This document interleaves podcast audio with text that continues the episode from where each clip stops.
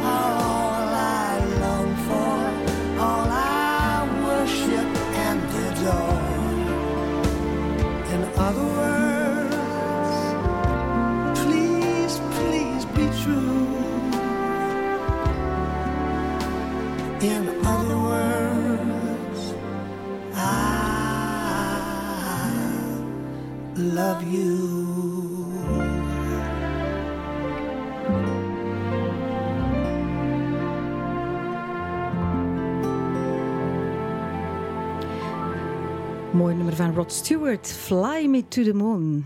Bijzondere versie was dat, hè? Een hele Ja. mooie versie. Welkom, Claudia. Ja, hoe gaat het met je? Wel heel goed eigenlijk. Ja? Ik heb eerlijk gezegd twee dagjes verlof genomen, dus denk misschien ermee dat mijn batterijen volledig opgeladen zijn. Je hebt nu twee dagen verlof. Dat wil zeggen dat je toch wel flink bent blijven doorwerken de voorbije coronaweken. Ja, dat klopt. Eh, ik dacht dat de corona rustig ging worden, maar dat heb ik mij helemaal in mispakt. Ja. Het is eigenlijk wel, ja, je wilt een andere optie voor mensen te kunnen bereiken. En dan Mhm. ben, ben ik op zoek gegaan naar online mogelijkheden. En ik moet eerlijk toegeven, ik was daar niet zo goed in, maar ik probeerde mij daar toch ook in te verdiepen. En ja, dat vraagde veel energie. Ja, dat vraagt veel energie. Je aanpassen aan een nieuwe omstandigheid en natuurlijk dan in die onbekende zaken duiken. Ja. Eh, maar dan kan je heel snel die mindswitch maken naar oké, weet je, in elke crisis zit een opportuniteit, laat me die maar vastpakken.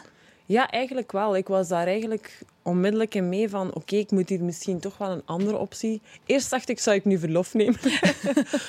maar toch, ja, de energie in mij zegt dan van nee, nee, Claudia, come on, zoek iets nieuws en zoek iets waar dat je mensen toch nog kan mee blijven bereiken. Het is nu misschien ook wel de moment om mensen die thuis zitten eh, ja, bewust te maken van gezondheid en voeding en beweging. Dus ik dacht van, ik ga ervoor. En dus heb ik heel hard doorgewerkt om mensen zo snel mogelijk of zoveel mogelijk te kunnen bereiken. En heb je dat echt aangevoeld van oei, mensen zijn een beetje stilgevallen door alles wat er gebeurt. Ik moet ze in beweging houden, want dat is ook belangrijk om fysiek en mentaal gezond te blijven. Eh, eigenlijk wel. Ik voelde wel dat de mensen meer bereikbaarder waren als anders, omdat ze anders in een enorm rushtempo leven. En nu hadden ze precies zoiets meer van, oké, nu maak ik er wel bewuster tijd voor, voor ja, voor mijn gezin is gezond te gaan koken of ja, samen te bewegen. Want we hebben toch niet in, in, ons, in onze lockdown, waren we toch in ons kot, zal ik maar zeggen. Dus we, we zochten wel naar andere dingen en die ons konden triggeren, waar we eigenlijk misschien ja, tijdens de niet-lockdown geen tijd voor hadden. Dus ik denk wel, ik voelde wel een duidelijke reactie van mensen van oh, het is leuk om uh, ja, de receptjes nu eens te maken, om jouw boeken eens eindelijk door te lezen. Dus ik vond wel, ja, voor mij was dat een enorme le leuke periode, omdat ik heel veel uh, ja, respons kreeg eigenlijk. Ja, en je hebt gemerkt dat andere mensen een stukje bewuster zijn gaan leven. Heb je dat zelf ook zo ervaren? Um, op dat moment eigenlijk iets minder, omdat ja, je bent ja, ja. dan bezig mm -hmm. met, met je werk eigenlijk. En uh, nu, ja, ik was wel bewuster gemaakt van um, dat ik meer tijd moest maken voor mijn gezin. Dat heb ik wel ondervonden van, ja, nu is dat wel eens de moment om samen uh, leuke ja. dingen te ik doen. Ik heb twee kinderen. Ja. En welke leeftijd hebben ze? Uh, 13 en 16. Ambiance, nee, pubers in huis. Bijna 17, ja. Pubers in huis. Uh, ze hebben hun vrienden gemist. Ja, ja. dus uh, ja, af en toe is er dan nog een derde puber in huis, want mijn man heeft ook nog... Uh, dus we zijn eigenlijk met drie jongens en ja. uh, dat is wel soms stevig. dan, um, ja, over dat bewustzijn wil ik toch graag eens eventjes... Uh, ja, eigenlijk zijn we naadloos bij de eerste A van het ABC terechtgekomen. Hè? het ABC van geluk, de autonomie, regisseur zijn van je eigen leven. Wat soms best pittig is, want we worden snel geleefd. En als ik naar 2011 denk ik terug ga, mm. daar heb jij een, ja, een stevige burn-out onder, mm. uh, ondergaan. Ja. Hoe is dat tot stand gekomen en hoe raak je daaruit? Ja, hoe dat, dat tot stand gekomen is, ik denk persoonlijk, um, ja, ik zat op dat moment in een scheiding. Mm -hmm. En uh, ik denk, het was ook zo'n beetje een burn-out, emotioneel trauma gerelateerd. Uh, voor mij was dat een hele zware periode en ik wist niet hoe, welke weg dat ik eigenlijk mm -hmm. uit wou op dat moment. Um, en dan heb ik van de ene dag op de andere dag eigenlijk de beslissing genomen om, ja, om te stoppen in die relatie. En een half jaar of zo nadien, alles was oké, okay, alles was prima met mij. Natuurlijk wou ik mezelf een beetje bewijzen tegenover van, ja, ik kan dat hier perfect alleen als mama met twee kinderen. Uh, ik, kan daar, ik kan daarbij werken, ik kan dat hier allemaal perfect oplossen. Dus ik denk dat ik... Ik wou daar ook heel veel bij sporten nog een keer. Dus ik wou eigenlijk alles. Wat niet echt slim was, denk ik, op dat moment. Um, en zo ook een beetje alle uh, emoties proberen te verdrijven ook. Mhm. Mm -hmm. Zo niet willen, niet niet willen toelaten. voelen, niet willen toelaten. Mm -hmm. uh, dus ja, na een half jaar, denk ik... Toen eigenlijk alles een beetje in zijn plooi was gevallen kreeg ik plots uh, van de ene dag op de andere dag hyperventilatieaanvallen. Tuurlijk, ja, als je één keer hyperventilatie krijgt, denk je niet, dat is hier een ramp. Maar dat verergerde eigenlijk alleen maar. Ik was ook heel moe. Um, ik kreeg ook angstaanvallen erbij. Uh, en dan, ja, dan ga je bij de dokter en dan zegt hij... Ja, maar ja, je, bent, je hebt een burn-out, want je bent oververmoeid. Ja, ik kon op dat moment eigenlijk niet veel als je zo 30 jaar bent en je kan van de ene dag op de andere dag eigenlijk alleen maar in je bed liggen, dat is heel Vreselijk, moeilijk. Ja. Het is moeilijk om te accepteren. Heel moeilijk om te accepteren. Ja. Um, tuurlijk, ja, in, uh, de, wet allez, in de, de, wetenschap niet, maar bij de dokter die zeggen enkel alleen maar van ja, kijk, jij krijgt drie weken rust en dan ben je misschien, allez, ga je je al beter voelen. Maar die drie weken, dat werden maanden. Ja. En die maanden die duurden heel lang, tot op het moment eigenlijk ja, dat ik dat ik zelf beginnen zoeken ben van ja, die burn-out of de, dat trauma, hoe kon ik dat veranderen? Want om, om een duur werd ik angstig van alles. Ik kon niet meer naar de winkel gaan of ik had een hyperventilatieaanval. En dat werd echt een visieuze cirkel waar ik moeilijk uit ging geraken. En ik voelde dat zelf ook wel van, ofwel ja, ga je aan de medicatie. Uh, ik ging toen al naar een psycholoog ook. Dus ja, je krijgt allerlei, allerlei tools aangereikt, maar uiteindelijk moet je het wel zelf doen. Absoluut, ja. Um, en medicatie nemen wou ik eigenlijk niet. Dus dan ben ik dan naar, um, ja, naar een psycholoog gegaan. Maar dat werkte ook niet 100% voor mij. Dat was mij iets te concreet constant. Dus dan ben ik naar um, een creatieve therapeut gegaan. En dat was voor mij wel een oplossing. Ja, het is dus, soms een zoektocht naar ja, voilà. wat gaat mij helpen mm -hmm. om hieruit te geraken. En je, ik hoorde het woordje perfect gebruiken. Mm -hmm. Ik wilde het allemaal perfect, perfect, doen. Ik wilde me bewijzen. Mm -hmm. Was dat dan eigenlijk de valkuil die je voor jezelf gegraven hebt? Ik denk het wel, ja. Ik denk ook, ik heb dat nu nog, ik moet daar nu nog mee op letten. Perfectionisme. Ja. Ja. dat zit in je identiteit, in je. DNA. En dat kan een sterkte zijn, maar dat kan ook een valkuil zijn. Hè? Voilà. En ik besef dat, allee, daar ben ik wel bewust geworden van, oké, ik zie er wel niet, uit- allee, ik, de- mijn, mijn huis ook, dat, het ligt daar niet perfect, helemaal niet. Maar op, op sommige vlakken wil ik wel perfect zijn. En daar heb ik voor mezelf wel een valkuil, maar ook wel bewust geworden van, oké, ik hoef niet altijd perfect te zijn of niet bepaalde dingen niet perfect te doen. Maar ik moet nog altijd opletten om het niet eh, te pushen naar het perfectionisme, sommige dingen. Mhm. Maar ik vind het wel belangrijk om te horen dat hoe raak je uit een burn-out eerst toegeven.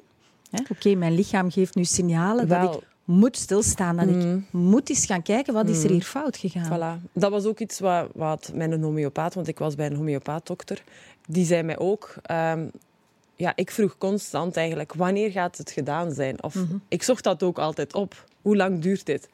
Totdat hij zei van, ja, op het moment dat jij gaat loslaten, dat je gewoon ook zo kunt leven met angstaanvallen en hyperventilatie, dat op dat moment ga jij misschien wel verbeteren. En ik ben ook zo thuisgekomen. Ik heb gezegd tegen mijn man, ja, sorry, want ja, als je angstaanvallen hebt en hyperventilatie op feestjes, kon dat ineens of plots zijn van, ja, eh, sorry, maar ik voel me niet lekker, gaan we naar huis. Maar ja, als een persoon zich goed heeft op een feestje en uw kinderen hebben zich goed op een feestje en jij trekt die uit dat feestje, Ja. ik vond dat ook niet fijn, maar op dat moment was dat wel nodig voor mij. Heb je Dus- toen leren zorgen voor jezelf? Ja, eigenlijk wel. En als ik daarop terugkijk, ook op die periode, dan heb ik zoiets van... Ik vond dat een, vreselijke periode, maar als ik er nu op terugkijk, was dat misschien wel de mooiste periode in mijn leven, omdat ik dan echt gewoon tijd had voor mezelf. Ja. En ik ben dan ook terug beginnen schilderen, terug piano beginnen spelen. Gewoon dingen terughalen vanuit mijn kindertijd dat ik toen deed. Wat is intrinsiek ja, een activiteit of iets doen wat je echt graag doet? Hè? Daar naar op zoek gaan is belangrijk. Voilà, dus ik wist dat eigenlijk niet meer, want... Ah, ja. Als ik, ja, Ja. wat deed je vroeger graag? Oei. Ik ben dus echt moeten op zoek gaan van, ja, wat deed ik eigenlijk graag? Ik weet dat niet meer. Dus ik ben dan op zoek gegaan naar wat ik graag deed. En dat was inderdaad, inderdaad zo tekenen. Ben ik terug beginnen tekenen. Was piano spelen. Ben ik terug beginnen piano spelen. En dan voelde ik wel zo dat... Het is precies of innerlijk, ja, moest je terug alles geheeld worden. Of een Ja. beetje, een, ja, terug herbronnen eigenlijk. Een stuk van... Maar die stap ging heel traag. En mensen, ik ondervind dat soms ook, dat mensen mij dat vragen. Ja, hoe is dat bij jou gelukt? Ik denk dat dat voor iedereen een ander proces is, ten eerste al. Ja. En ten tweede, ja, ik heb dat mezelf ook ondervonden. Ik wou dat dat morgen gedaan was, maar zo werkt dat niet. Absoluut niet. Ik werk ook als stress- en burn-out begeleider. En dat zijn de meest gestelde vragen. Hoe lang gaat die duren? Ja. En als je dan zegt de tijd dat het nodig heeft, dat is niet het antwoord dat de mensen willen horen. Absoluut niet. Maar ik vind het wel mooi dat je zegt van eigenlijk, het was heel zwaar, maar dat is toch een heel belangrijke periode geweest waarin ik mezelf eindelijk heb teruggevonden en heb Ja. leren kennen. Ja. En daar gaat die autonomie over natuurlijk. Hè. Wie wil je zijn? Eh, Dan moet je eerst jezelf kennen natuurlijk. Ja. En wat ik ook daarin terugvind, is bijvoorbeeld... Vroeger kon ik niet alleen zijn. Oh, oké. Ja, dat ik vond dat heel moeilijk en ik zocht altijd contact. Als ik dan alleen was van, oké, dan ga ik dat doen. Of ik, ik probeerde altijd in te vullen met activiteiten om niet alleen te hoeven zijn. Maar nu heb ik nood aan alleen zijn. Ik denk gewoon omdat ik mezelf goed ken nu, dat ik er meer rust in vind. Tegenover als ik mezelf niet kende, dat ik daar geen rust in vond. Dus mensen dat ik denk van, ah ja, maar ik kan niet alleen zijn, dan denk ik van, oei. Ik heb, dat ook, ik heb dat ook ergens gehad, maar misschien moet je jezelf... Allez, moet je een keer goed, een goede relatie opbouwen met jezelf. Ja, voor veel mensen heel moeilijk. Ja. Ja. Maar fijn dat je daarover wil spreken, want ik hoop dat het andere mensen inspireert en dat ze het opnieuw in zichzelf gaan geloven van als zij dat kan, kan ik dat ook. Ik heb je ook gevraagd om enkele nummers mee te brengen die jou inspireren of jou gelukkig maken of ja, een emotie bij je losmaken. En het volgende nummer heb jij gekozen en ik wil je daar nu al voor bedanken, want wat een mooi nummer is dat.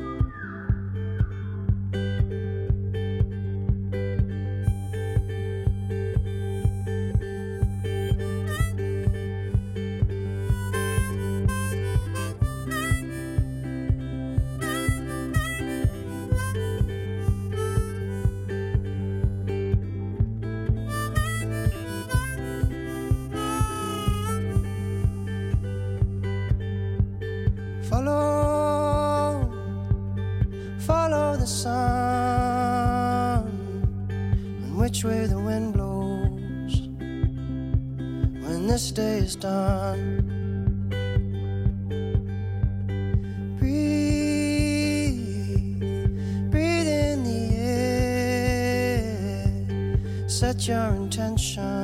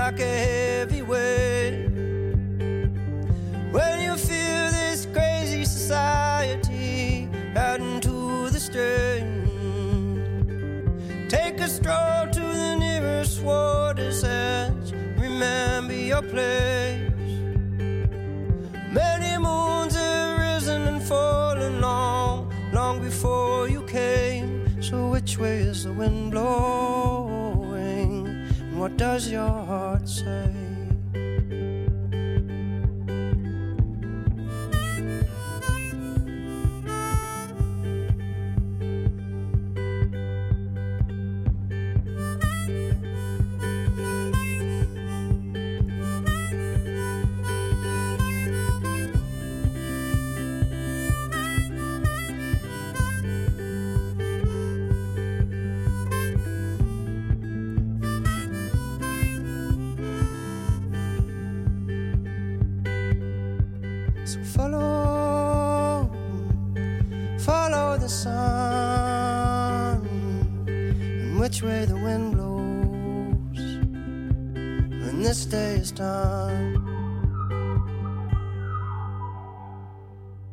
Follow the Sun en eh, Xavier Root. Vertel eens iets over dit nummer. Waarom heb je dat gekozen?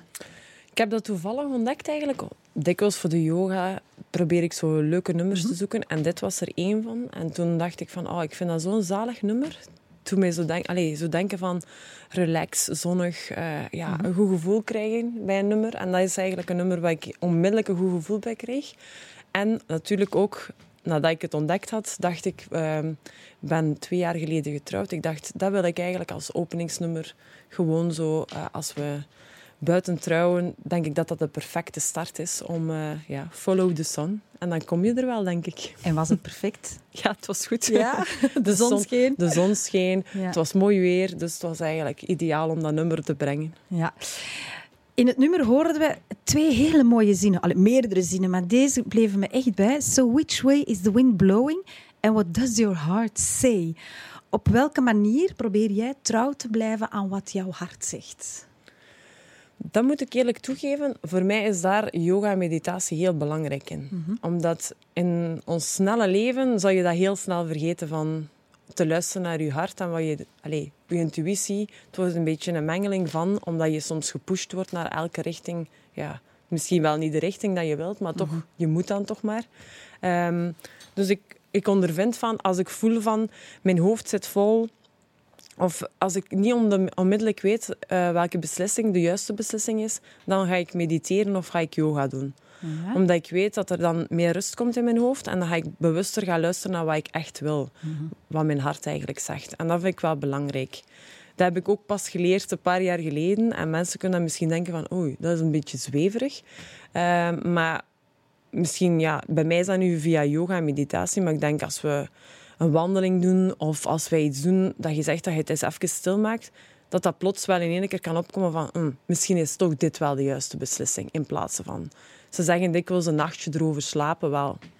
Dikwijls is dat ook wel daarmee te maken van omdat dat onderbewuste dan toch wel meer naar boven komt om de juiste beslissing te maken, denk ik. Ik denk ook, wat je zegt, stilte daarin is het allerbelangrijkste. Ik denk mm. dat je die innerlijke stem, die oplossingen geeft, pas hoort als je het stil maakt. Ja. Want anders blijven wij uh, ja, in die ruis en lawaai zitten en mm. andere stemmen die eerder ja, negatief gericht zijn of ja, probleemgericht zijn. Ik denk ook, ja, we zitten heel veel in ons hoofd. Hè. Dus ja. met die gsm, met, ja, we zijn overal bereikbaar op de computer. Dus we zitten heel veel in ons hoofd. En het wordt heel moeilijk om dan nog te luisteren naar wat er van binnen omgaat eigenlijk. Dus af en toe dan is alles uitschakelen en zoals gezegd, een beetje stilmaken dat maakt eigenlijk ons bewust. Sommige mensen vinden dat wel akelig. Om het denk ik volledig stil te maken en dan dingen te voelen die ze misschien liever niet voelen. Want er komen ook altijd dingen naar boven die je misschien niet wil voelen. Maar... En wat is dat dan? Angst voor verandering? Angst voor ja, stemmen die ze wel mhm. weten die er zijn, maar die ze liever niet willen horen? Ja, onderdrukking een beetje. Hè. En dan, dat kan soms ook een beetje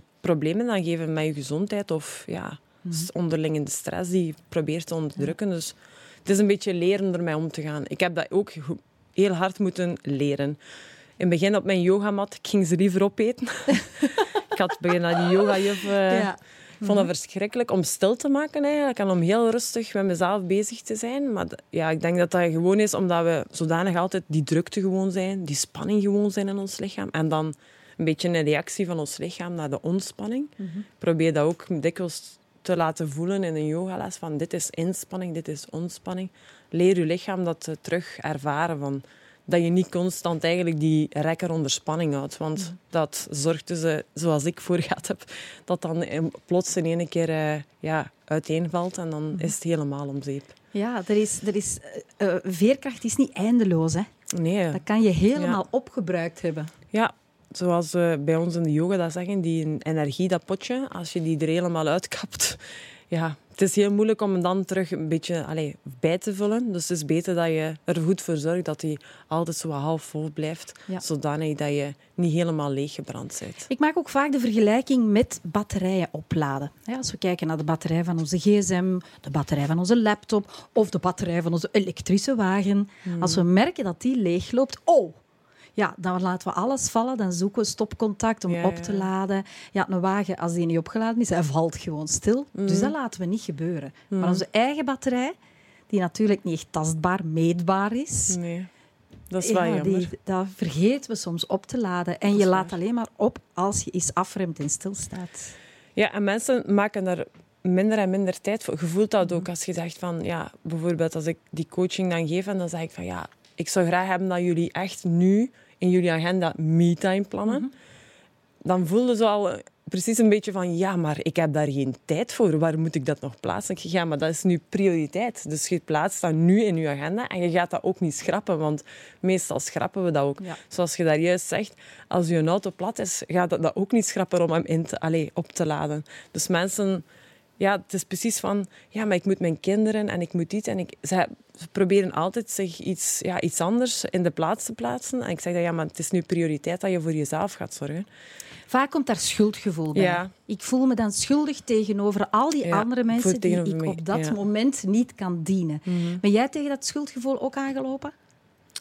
Um, eigenlijk iets minder, denk mhm. ik. Um, ik heb daar iets minder last van gehad. Wel, wel tegenover van, ja, ik kan niet meer dit of dit tegenover mijn kinderen dan. Daar heb ik wel schuldgevoelens voor gehad. Bijvoorbeeld, ja, ik moest die naar de winkel sturen, omdat ik zelf schrik had om in de winkel te zijn. Ik weet niet wat dat kwam, maar ja, het was er toch. Um, dus daar voelde ik mij wel schuldig. Maar ik voelde wel op dat moment dat ik daar dat ik echt voor mezelf moest zorgen. Er was geen, geen schuldgevoel meer bij van ja, dit kan ik niet meer doen. Want mhm. ja, was gedaan. Dus er was geen, geen mogelijkheid nu meer op dat moment. En dan plots ja, doe je het. Hè. Ja, absoluut. Als de nood groot is, dan Voilà. eh, schiet je in actie. Ik heb het nog eventjes over die eh, Xavier Rudd, waar we dat eh, fantastische nummer van hoorden. Want die is ook enige tijd geleden verkozen tot meest sexy bekende vegetariër. Hopla, dat wist ik nog niet. En, ja, en dat brengt me natuurlijk bij gezonde voeding, wat voor jou ook een stokpaardje is. Daar hebben we het zo meteen over.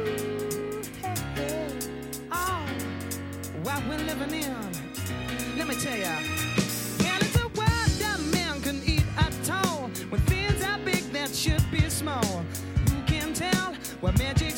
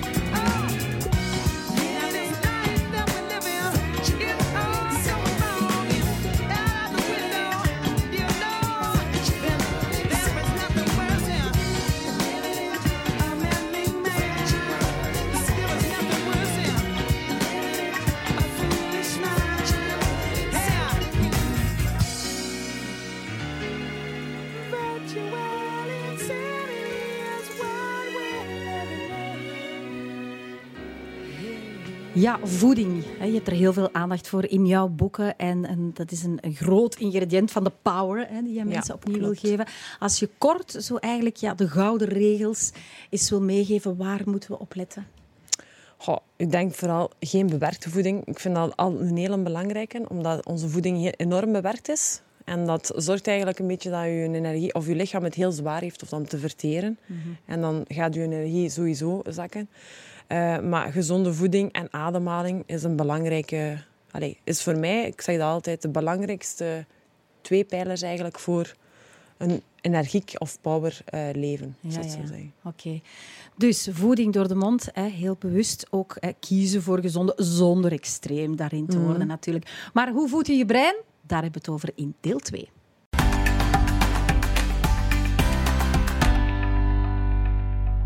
Welkom bij deel 2. Claudia van Avermaat is nog steeds mijn gasten. Ze straalt geluk, power en gezondheid uit. En zo meteen gaan we het opnieuw over deze thema's hebben. Maar eerst een plaat die haar ongegeneerd gelukkig en blij maakt. Shake your body, baby, do that conga. No, you can't control yourself any longer. Come on, shake your body, baby, do that conga. No, you can't control yourself any longer.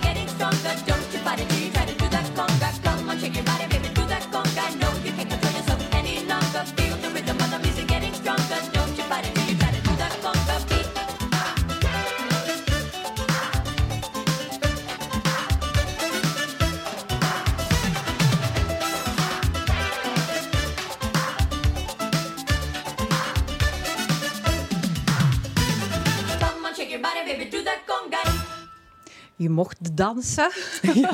Ik durf Je het hebt een niet. ja, waarom heb je dit nummer gekozen van eh, Gloria Estefan? Ja, voor mij was dat altijd een nummer. Als ik dat hoorde, dan denk ik altijd van, oh ja, gewoon thuis zou ik dat opzetten. En je kunt direct zo een goede sfeer dansen. En eh, ja, ik denk dan altijd aan Ibiza of van die toestanden. Ik weet niet waarom, ik ben er zelfs nog niet geweest. Maar gewoon zo leuk. Ja. Ik heb graag feestjes. Ah, ja, ja. En zet je heel vaak bewust muziek op? Ehm, eigenlijk, bewust muziek zet ik enkel op denk ik eh, gewoon yoga gerelateerd dan. Of als ik eh, een, een nummer leuk vind, dan ga ik onmiddellijk zo de, de noten gaan zoeken. Omdat ik piano speel en dan ga ik ook zo'n beetje zoeken van, zou ik, dat kunnen, zou ik dat kunnen spelen?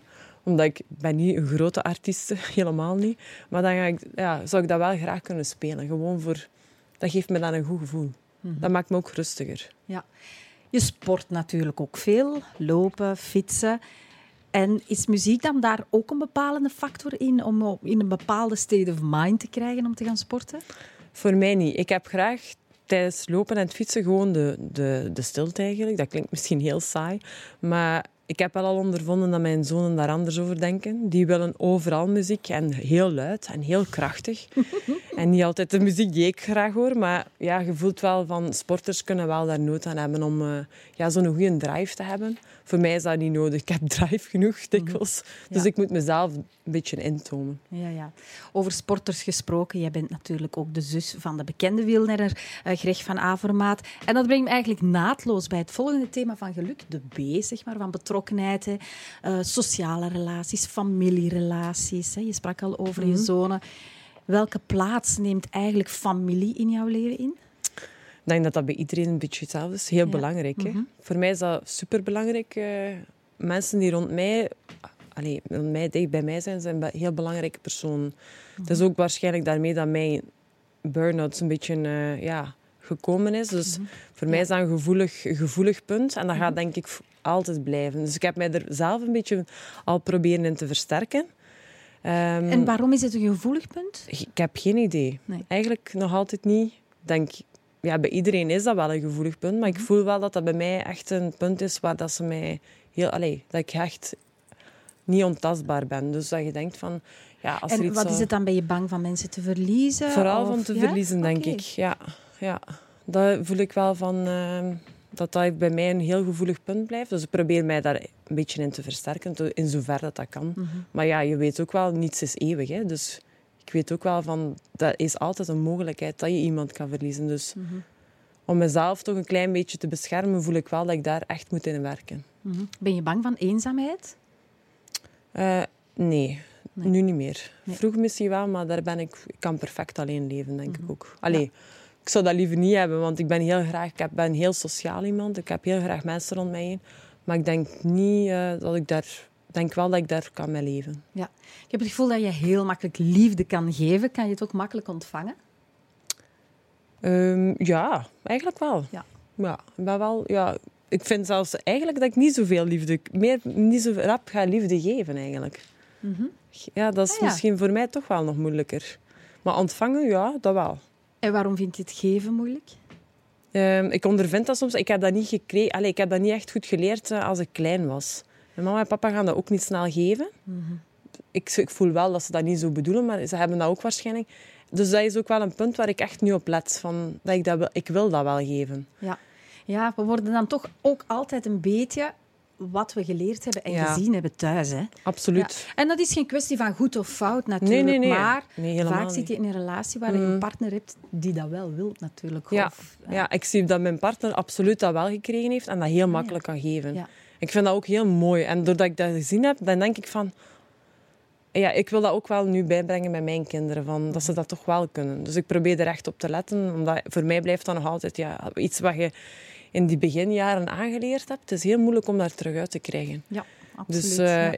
dat is ook weer een werkpunt waar ik mee bezig ben om dat toch wel allee, zoveel mogelijk te kunnen doen. En ik, allee, ik zie het soms zelf in mezelf van, oei, kijk, er is hier weer een, een remming ergens van het niet te doen. Dat ik denk van, la, probeer het toch maar eens. Van, eh, En kan je zo één voorbeeld geven? oh, dat is echt wel, ja. Zo bijvoorbeeld spontane knuffen geven zou ik vroeger nooit gedaan hebben. Ja. En nu heb ik daar wel nood aan en voel ik ook dat dat echt voor mij zelf goed is. Maar als ik dan bijvoorbeeld thuis zou komen, mijn mama en papa die vinden dat heel bizar. Die zeggen dan ja, voor ons hoeft dat niet. Maar voor mij is dat wel echt iets van, ik wil dat wel. En dus ik probeer dat nu echt aan mijn kinderen zo van, kom, geef mama eens een knuffel. En dan zeggen ze, oh nee, maar ja, dat ja, wat misschien wel... vragen. Hoe doe je dat met die pubers? Ontvangen zij ze- dat nog denk- graag? Ja, maar ik doe dat nu zo een beetje aan lachen. En zo van, kom, kom eens bij de mami. En dan Ja. wrijf ik zoiets over een bol. En dan stop daarmee. Maar ergens zeggen ze wel, stop daarmee. Maar je voelt ergens wel van, dit heeft deugd gedaan. En Ja. ik denk dat dat ook wel leuk... Allee, Je voelt dat toch wel. Hè? Ze denken van, ze duwen het ver weg, maar ergens zijn ze toch een beetje stiekem blij van, ik heb het hier toch even nog Ja. een knuffel gehad. Ja, ik herken de situatie heel erg. Echt. Je beschrijft eigenlijk mijn gezin nu. maar ja, ik probeer dat dan ook. Van, ze moeten het leren wat dat- dat is om fysiek contact Ja. te hebben. Die intimiteit is ook belangrijk. En ja, ik ben misschien wat te ver gegaan. Want nu heb ik gezegd van, hè, je krijgt zoveel zakgeld. We gaan dat omzetten in seconden. En die seconde moet je mij knuffelen om je zakgeld te verdienen. Ah, goeie tip. Ja, ik zoek altijd naar creatieve manieren om toch ja, ervoor te zorgen dat dat nog op een spontane... Allee, nee, nee, niet echt spontane, maar wel op een leuke manier, dat ze zich daar wel bewust van zijn. Ja, en ik, ondervind nu ook, ja, met de corona, wordt dat ook weer even... Ja, in je gezin was dat zelfs bijna niet meer of dat je durfde knuffelen. Zo worden, ja, een beetje... Ik vond dat heel bizar, dus nu probeer ik dat echt weer terug erin te krijgen van... Ja. Ja, in onze bubbel mogen we knuffelen. Hè. Voilà, het is daar. Ik ga dat thuis ook zeggen. We mogen knuffelen.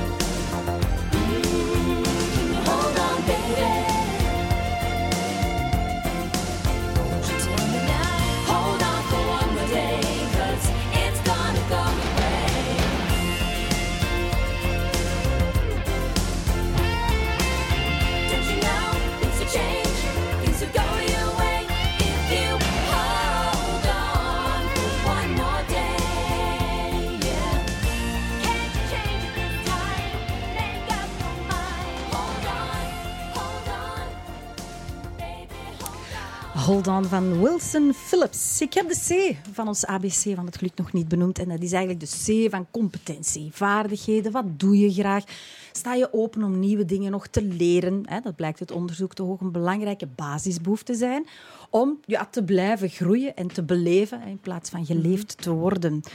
Je inspireert heel veel andere mensen. Maar wat inspireert jou? Goh. Goh, ik inspireer mij in, de- in allerlei dingen. In te veel dingen, denk Ja? ik.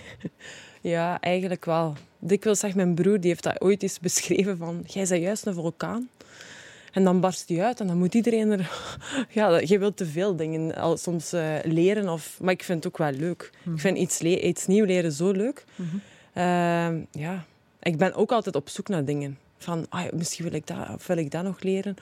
Dus daar probeer ik nu een beetje bewuster mee om te gaan. Want ik kan niet alles leren. Hè. Ik moet een beetje schrappen. Ik kan niet alles tegelijkertijd doen. En nu ben ik eigenlijk bezig met een opleiding sportdiëtiste. En ja, dan denk ik van, wat zou ik het volgende... Dus ik ben al aan het denken van, wat zou ik het volgende doen? Dus ik vind dat superleuk om dingen bij te leren. Ja. Is het dan een grote honger naar kennis? Ja, ik denk dat wel. Een stuk wel kennis. En ja, als je dan... Er is ook veel nog te leren. Hè. Je hebt, ik heb dan rond die voeding, ik, heb dan ook, ik wil dan rond die mindset, mediteren en al veel leren.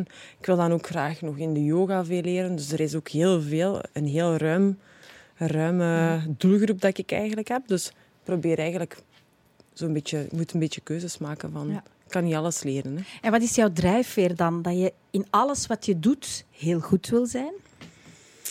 Dat wel, maar dat is niet eigenlijk mijn, onderliggende, mijn onderliggend gevoel. is meer voor mezelf eigenlijk. Ik ga meer eh, voor mezelf van... eh, ja, ik wil dat gewoon weten ook een stuk. Maar ook om, om mensen ja, er, te helpen. In, want er zijn altijd, ja, er zijn altijd nieuwere dingen en nieuwere... Dus ik wil gewoon vooral voor mezelf ook eh, de dingen weten. Maar ook voor, om mensen, allee, goed met mensen te kunnen omgaan. En steeds meer hen er kunnen in helpen. Dat vind ik wel belangrijk.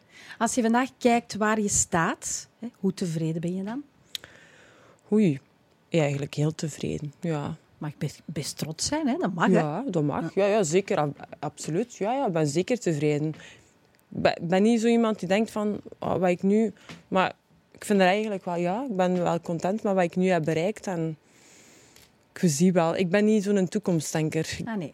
Probeer echt zo te leven van, oké, vandaag is het vandaag en morgen zien we wel. Ik ben niet zo bezig met morgen. Probeer dat echt... Je gaat eh, toch een beetje kijken naar die toekomst. Hè? Wat wil je Mhm. graag nog ja, ja, doen? tuurlijk, dat wel. Ja. Goh, wat wil ik graag nog doen? Eh, momenteel met wat ik bezig ben, gewoon blijven verder doen. Dat vind ik al leuk. En ja, ik heb zeker en vast nog toekomstplannen. Samen met mijn man eh, willen we ook sporters nog meer gaan begeleiden. Zowel vind ik belangrijk, mentaal ook. Want daar is echt nog een heel grote... Ja, een groot... Dat is eigenlijk nog een blinde vlek in Ja, de sportwereld, voilà. of niet? Dat is Ja. heel gericht op die prestaties, ja. maar veel minder op ja, de gezondheid. Ik denk in sommige sporttakken zal er misschien al een begeleiding zijn, maar bij ons is dat nu wielrennen. Daar is echt een hele grote blinde vlek. En dat vind ik enorm jammer. En ook naar jongeren toe. Ik vind het leuk, heel leuk om jongeren te begeleiden. Ik zeg nu niet direct onmiddellijk al de grote top, maar echt jongeren begeleiden. Eh, omdat, ja, die worden gevoeld, ouders willen het beste voor hun kind, maar ze weten eigenlijk niet goed wat het beste is en hoe dat ze het kunnen aanpakken. En dat vind, allee, ik persoonlijk vind dat heel leuk om met jongeren om te gaan, om hen dan te begeleiden naar ja, een topsporter eventueel. Of ja, gewoon al zich goed voelen in een sport. Dat zou ook al heel veel zijn. En dat ze weten hoe dat ze ermee kunnen omgaan. Onder andere met, tops, eh, met wielrenners zijn er heel veel overlijdens tijdens die sport. Het is een hele gevaarlijke sport ook. Je, staat er niet bij stil, maar het is echt een heel risicovolle sport. Eh, en je ziet dat daar echt een blinde vlek is. Dus die stappen van een fiets, het is daar gebeurd. En de dag nadien stappen, moeten niet terug op een fiets stappen. Maar wat daartussen valt, moeten ze zelf gelijk oplossen. Dus- En hoe komt dat dan? Is dat een sport waar er niet veel ruimte is voor ja, gevoelens of voor emoties of voor angsten? Ehm, ik denk vooral dat er gewoon ja, er nog niet echt aan gewerkt is. Bijvoorbeeld ja, aan de voetbal er misschien al meer coaches zijn die hen begeleiden. Maar je ziet bij het wielrennen, dat staat nog... Ik denk dat het budget daar ook niet voor is of zo. Dat, dat daar steken ze toch altijd op. Eh, maar ja, het is wel een belangrijk punt eh, om ja, toch professioneel ermee beginnen om te gaan. Want om een duur ja, gaan er echt jongeren zijn, gevoeld dat ja, tuurlijk krijgen die angst. Ze zien daar een leeftijdsgenoot doodv allee, doodvallen. Ik denk dat dat toch wel niet zomaar vanzelfsprekend mag worden. Nee, Want niet, momenteel is dat wel. Allee, ik las bijvoorbeeld in de krant ja, het wordt, dat, dat er al jongeren gezegd het wordt zelfs al van spre- van spre- zelfsprekend dat er iemand eh, doodvalt in, de, in het wielrennen. Als we daar naartoe gaan, dan denk ik niet dat dat oké is. Nee. Oké, ik hoop echt dat jij iets kan veranderen in die sportwereld. En het genoeg benadrukt dat inderdaad die mentale gezondheid hand in hand gaat met die fysieke gezondheid. Klopt, En helemaal. Niet alleen voor sporters, hè. dat geldt Nee, nee, voor ons nee. allemaal. Voor allemaal.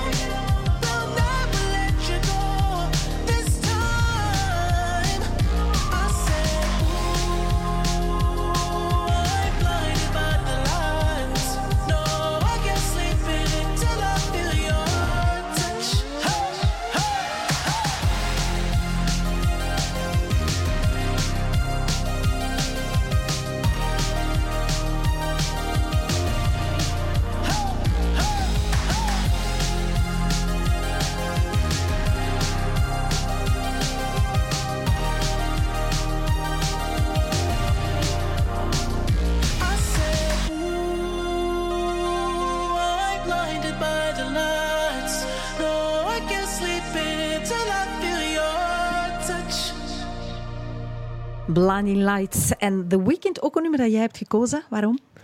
Mijn favoriete nummer van momenteel eigenlijk. Dus ik dacht, we gaan dat nemen. Ja. Tijdens de corona was dat ook het muziekje waar dat we toch af en toe een TikTok op deden. Tegenwoordig was dat ook populair. Oh nee, ben jij zo'n mama die TikTok doet? Nee, Ah, oké. want ze, ze willen niet met mij. Oh. Stop, je, je Ja. bent helemaal niet hip genoeg voor TikTok. Oh, ze hebben geen gelijk. Ze zijn keihip, echt waar. Ik sluit af met jouw ehm, favoriete levensmotto ook. Leef in het nu. Is dat jouw ultieme gelukstip? Oh, voor mij momenteel wel. Ik denk dat dat af en toe een beetje Ja, ja. verandert. Maar momenteel heb ik wel zoiets van... Vooral dan met eh, ja, het, het rare jaar dat we hebben eigenlijk. Ja. eh, probeer ik dat een beetje toe te passen. Omdat heel veel mensen zeggen... Ja, maar wat als... Oh, we weten het uiteindelijk niet. Als wij 1 januari elkaar nieuwjaarswensen wensen, denk ik, hadden we nooit gedacht dat we eigenlijk in maart, april, mei niet meer mochten buiten komen. Dus dat is een duidelijk aangeven dat we gewoon niet weten wat er, ja, wat er op ons pad kan liggen. Dus het is belangrijk om eigenlijk het moment nu van te genieten en daar eigenlijk echt ja, mee verder te gaan. Sluit dat aan bij jouw mindful, eh, ja, mindfulle manier van leven? Eh, ik ben niet altijd mindful. Zo. Soms kan ik ook eh, stressen. Of, eh, maar ik denk dat ik er nu ja, iets rapper eh, bewuster van en iets rapper op de rem ga duwen. En dat, mijn rem werkt beter als, als vroeger, zal ik zo zeggen. Ja. Dus om toch wel te zeggen van, het is nu wel genoeg geweest. Geniet nu maar even en eh, Ja. zet alles eens even uit. En je hoeft niet altijd bereikbaar te zijn.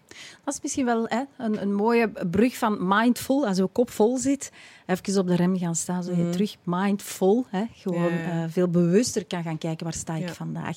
Ik sluit dan ook graag met eh, een quote van Dalai Lama, die ik heel mooi vind. En ik dacht, die ga ik zo toch nog even voorleggen. Happiness is not ready-made, it comes from your own actions today. Dat sluit dan een beetje aan bij wat Ja, jij net dat sluit vertelde. eigenlijk perfect aan met wat Ja. ik bedoel. Dus eh, ja, wat jij vandaag gaat doen. En ook je goed voelen in je lichaam. ehm, ja, content zijn met wat je nu al hebt. Ik denk dat dat een belangrijk gegeven is. Want we willen altijd ook meer. Hè. Ik be- betrap mezelf daar ook soms op. Hè. Dat ik denk van, ja, als ik dit nog doe... Of zoals je daar juist zegt, wat wil je nog meer bereiken? Ja, tuurlijk zijn er... Je moet natuurlijk doelen hebben. En je moet natuurlijk een toekomst hebben. Want anders is het maar saai natuurlijk. Maar toch ja, ook bewust zijn van wat ik nu al heb. Dat is ook al heel goed. Ja. Je bent aan het schrijven aan een nieuw boek. Ik ga je daar heel veel succes mee wensen. En uiteraard succes met alles wat je nu aan het doen bent. Heel erg Dank bedankt om een uurtje lang hier aanwezig te zijn en al jouw verhalen en wijsheden met ons te delen. Dank je wel, Claudia van Avermaat. Tot volgende week.